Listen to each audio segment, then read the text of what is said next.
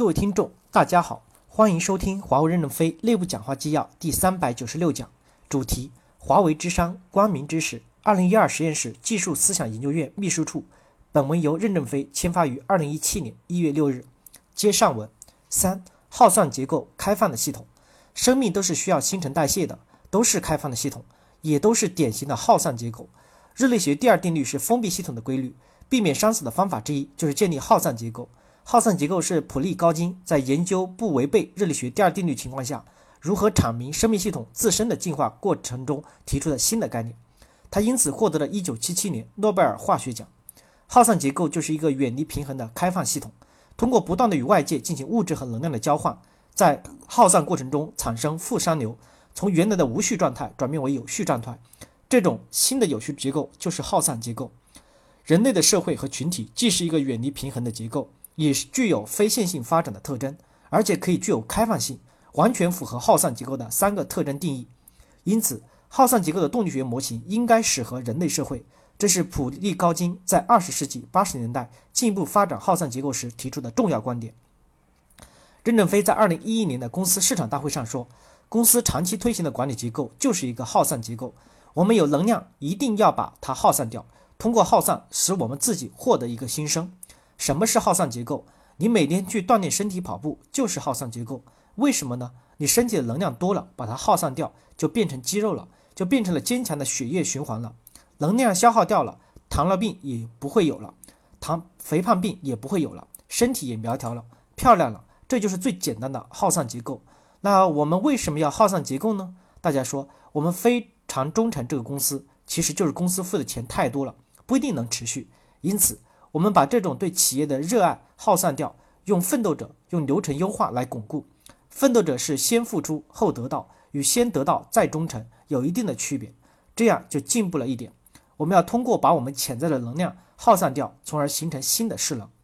任正非一直批评华为自主创新，因为自主创新就把华为变成了一个封闭系统，于是诞生了开放合作的华为理念。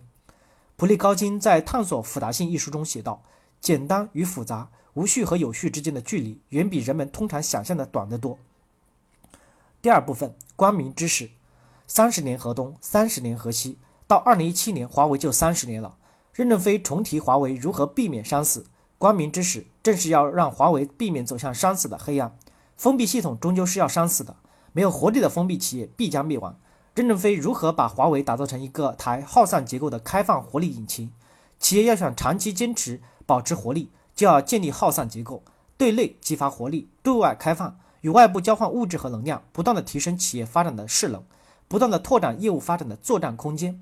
一九六九年，普利高金提出耗散结构理论，至今又过去了四十多年，这个理论逐步发展成为复杂的系统科学，仍处于不成熟、不完善的发展阶段。不过，实践经常走在理论面前，自然科学属性无法和社会学严格的一对一对应，这源于人类社会的复杂性。与天马行空的理论相比，任正非似乎更喜欢探索实践，不断的摸索进化。下面为的华为活力引擎模型，只是作者对过去华为实践的不完整的观察，供大家一起探讨。任正非以耗散结构为基础，打造华为活力引擎模型。开放性、远离平衡、非线性是耗散结构的三个特征。ICT 产业本身的发展规律。就充满了非线性发展的不确定性和挑战，无需为企业刻意营造非线性环境。因此，本文重点探讨华为耗散结构中的开放性和远离平衡。一方面，华为通过企业的厚积薄发、人力资源的水泵，实现远离平衡的耗散结构特性，使企业逆向做工，让企业从无序混乱走向有序有发展。另一方面，华为通过企业的开放合作、人力资源的开放，实现耗散结构的开放性。从模型的入口和出口吐故纳新，吸收宇宙能量，为企业带来有序发展的外来动能。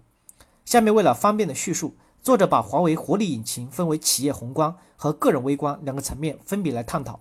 企业宏观层面，把华为视作一个生命的整体，要从企业整体运作的战略高度解决熵增，即利用企业的厚积薄发和开放合作，解决企业发展过程中出现的组织代堕代、流程僵化、技术创新乏力。业务固化守成等问题。个人微观层面，华为是无数个体的人，重在从人力资源的角度探索如何激发生命的活力，从而解决人的惰怠和熵增。